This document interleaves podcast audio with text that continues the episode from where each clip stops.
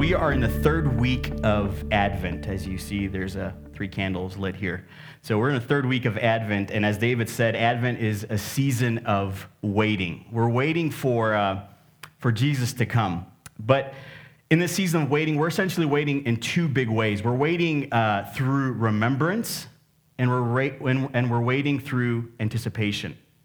We're remembering Jesus' birth, where he took on flesh on Christmas Day, and that's about to come up in 2 weeks.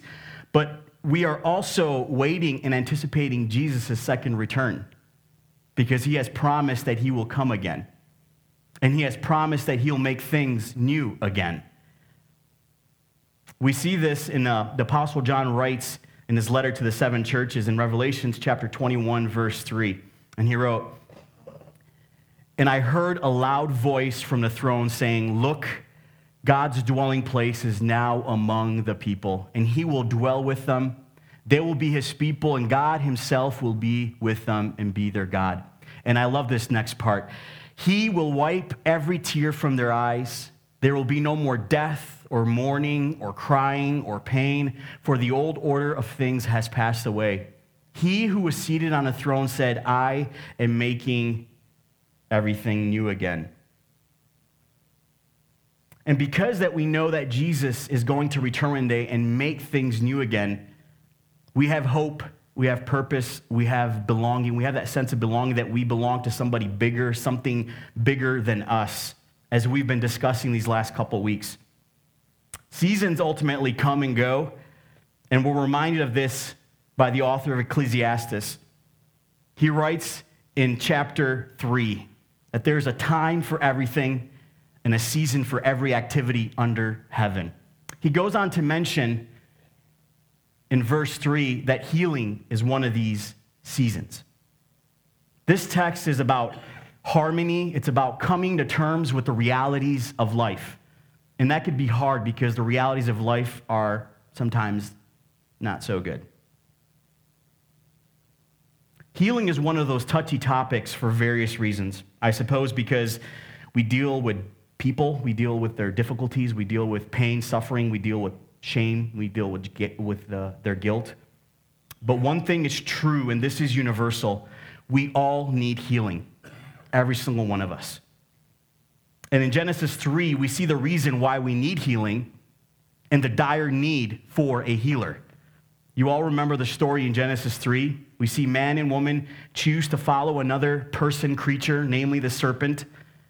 God told Adam and Eve they can eat from every tree but one. The freedom of choice is sometimes a dangerous thing, because authentic love and authentic obedience requires authentic freedom. And because of this, combined with curiosity and the serpent's crafty lies, we all know and have experienced the consequences of that decision every single day. They decide to listen to the crafty serpent. Sin entered not only human beings, but it permeated all of creation, corrupting it. This caused the great chasm between God, who is holy, and man, who no longer is. We all need healing from the curse that was placed on us by our progenitors, Adam and Eve. And this spiritual brokenness didn't just stop there. It permeated all parts of life. We now have relational brokenness. We now have physical brokenness in our bodies. We have diseases, things not working the way they should be. We now experience shame. We experience guilt. We experience depression. You don't have to look far. Hurt and brokenness is everywhere. I know that for myself, I have experienced and seen this brokenness and hurt in a variety of ways and in many different settings. I grew up, as many might know, in the first 4 years of my life, I grew up in communist Romania, where my freedom was limited, where most of the church was worshiping secretly underground because of persecution. That's me, 3 years old. If you go to the next slide, I swear I look like the World Vision sponsorship. It's just like with the black and white and the dirty, but anyways. Thankfully, I don't remember much of this oppressive ideology because, I was 4 years old. But I grew up in a community in Detroit surrounded by Romanian people who have reminded me day in and day out of that persecution and what they went through. We then moved and came to the land of opportunity, America. My family and I eventually traveled to the States and landed in Detroit. Our story started like most immigrant stories. We started with little to nothing in our pockets. We weren't sure what to expect. Everything we saw about America, we learned from shows like Dallas from the 70s and every Chuck Norris film available at the time. And in Detroit, I grew up in a community where there was violence, drugs, and gang activity. And this is what my house and my elementary school looks like now. Completely burnt to the ground, schools boarded up. It didn't look like that.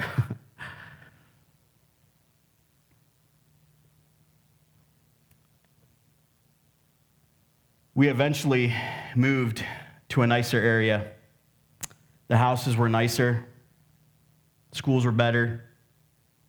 It was a calmer, more peaceful way of life, but guess what? There was hurt and brokenness there too. More recently, and right before moving here to Tulsa, I had the privilege of going with my father-in-law, who's a Church of God missions pastor, to Beirut, Lebanon. And we went there to help an organization called Heart for Lebanon. Great organization that does a lot of great relief work. Right now in Lebanon, the population is roughly 4 million, and there's, on top of that, 2 million Syrian refugees. And on top of that, there's almost 1 million Iraqi refugees that have fled to that country. And so the goal for us was to minister to Syrian and Iraqi refugees that have fled the slaughter of ISIS. I have never seen so much brokenness and pain and hurt in one place than I did there. We were there to bring relief through food and hygienic supplies, but we were there to do more, to feed their stomachs, yes, but to also feed their souls. We would often be invited into their homes, into their tents, into their garages, wherever they had an opportunity to live.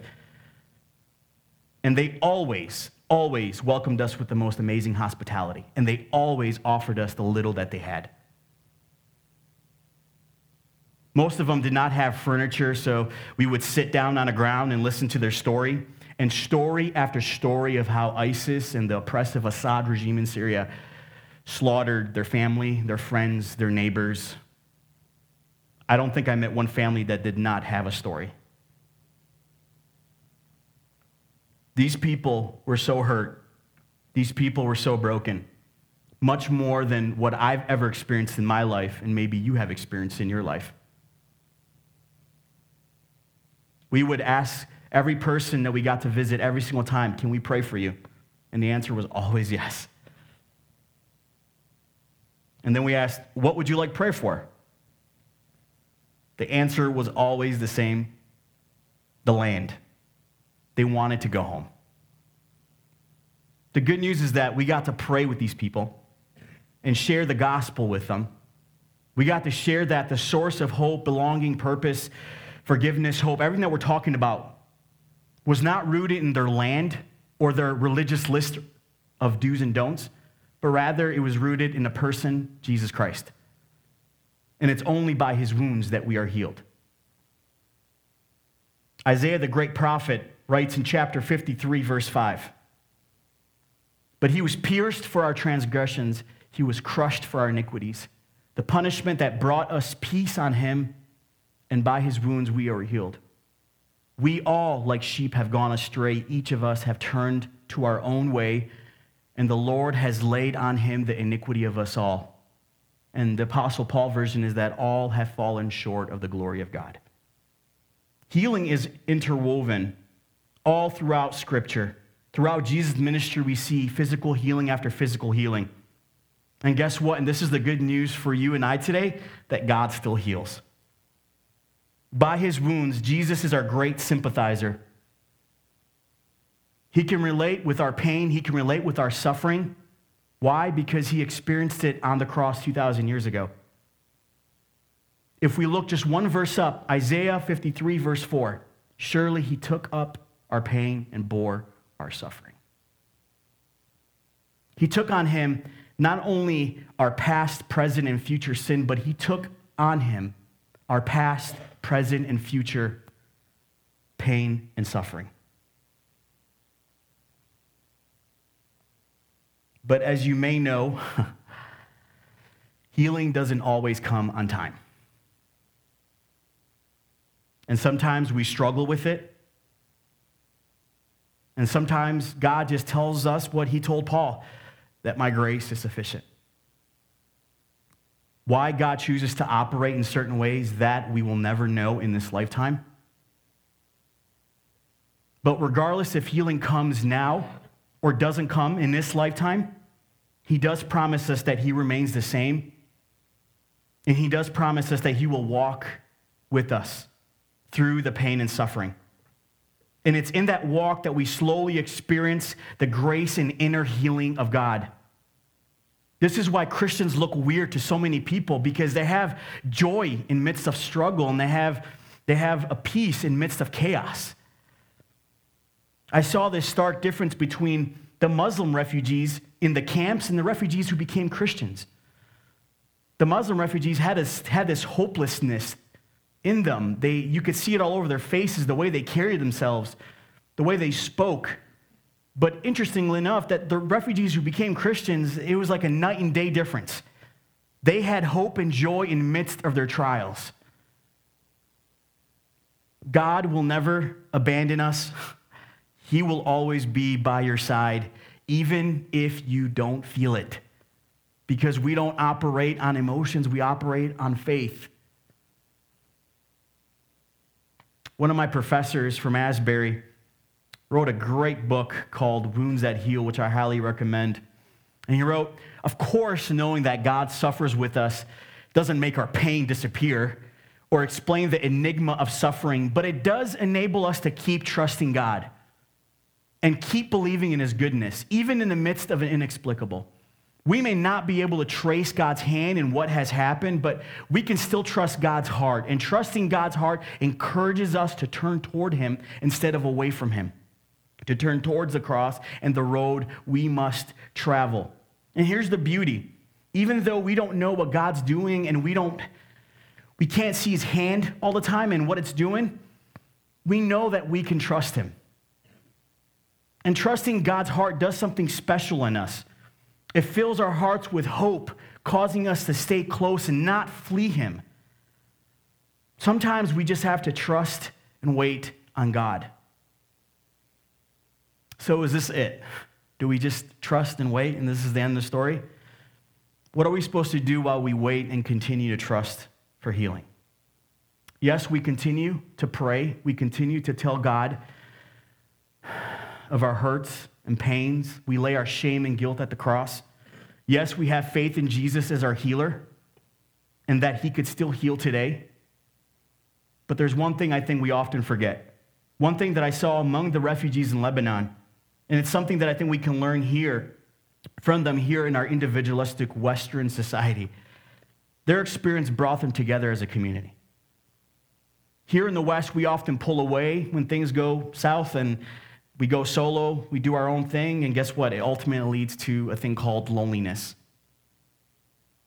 How much more powerful and how much more potent is this idea of community as Christians, because the same power that rose Christ from the dead lives in us. What if your healing lies here in midst of community? When we confess to one another, when we share with each other, when we pray for each other, when we serve each other, when we help each other, when we console and comfort each other, when we ultimately love each other. Healing can come.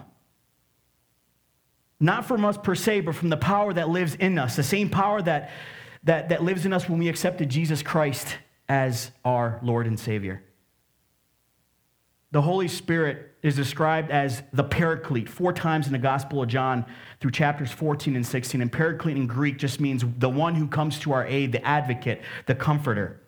The Apostle Paul reminds us that as we have been comforted, we are called to comfort others in their time of need. The Apostle Paul writes this in his second letter to the church in Corinth.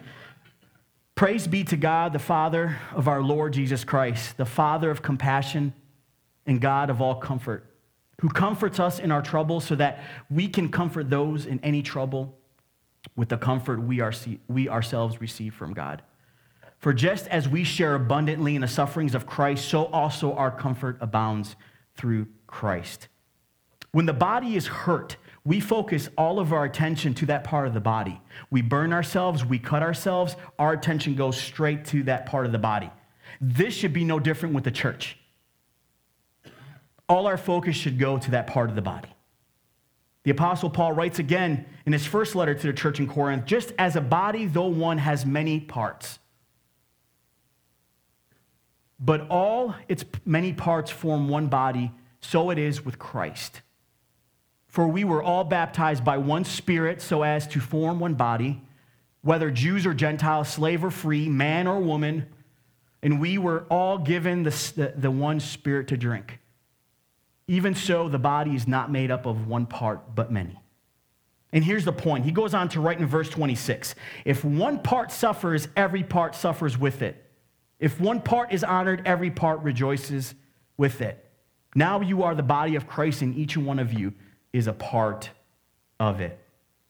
We suffer with those who suffer, and we rejoice with those who rejoice.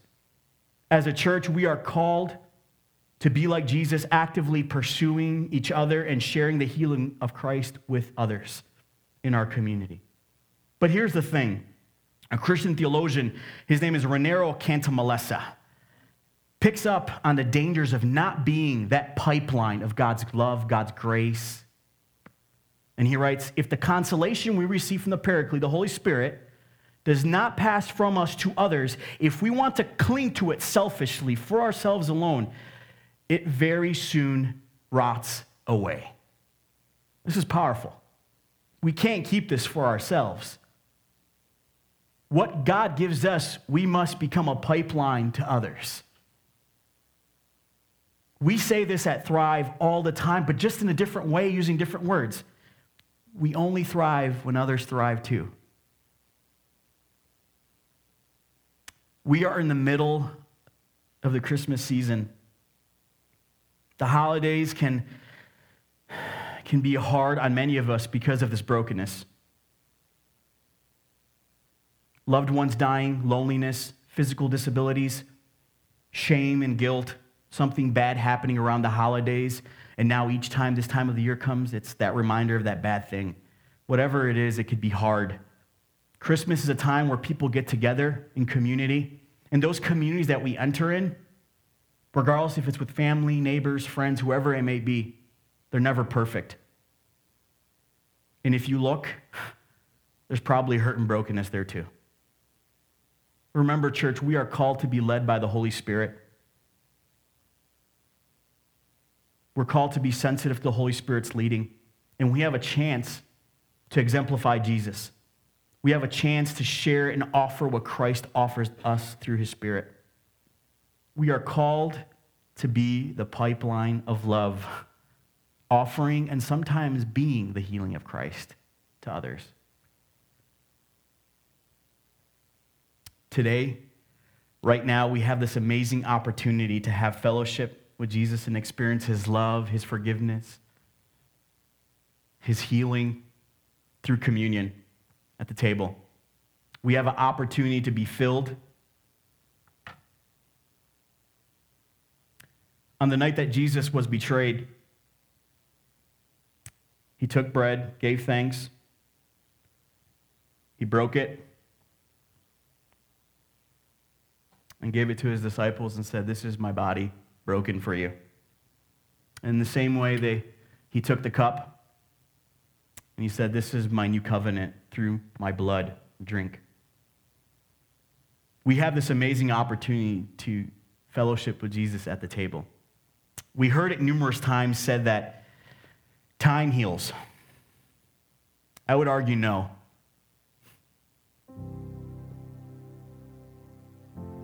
Time does not heal. It just helps us to sort of forget. It just creates distance between us and that thing, that hurt that happened. I would argue that only a relationship with Jesus Christ can ultimately heal. At the cross, we find healing from every form possible. Jesus can heal our physical condition. He can heal our relational condition. He can heal our emotional condition. He can heal our spiritual condition. He can take away your shame. He can take away your guilt. What you need, he has, and he offers it to you abundantly. And again, because authentic love and authentic obedience requires authentic freedom, the choice is yours. Will you choose Jesus today? The Lord draws near to all who call on him in truth. All who call on him in truth. So the question remains, where do you need healing today?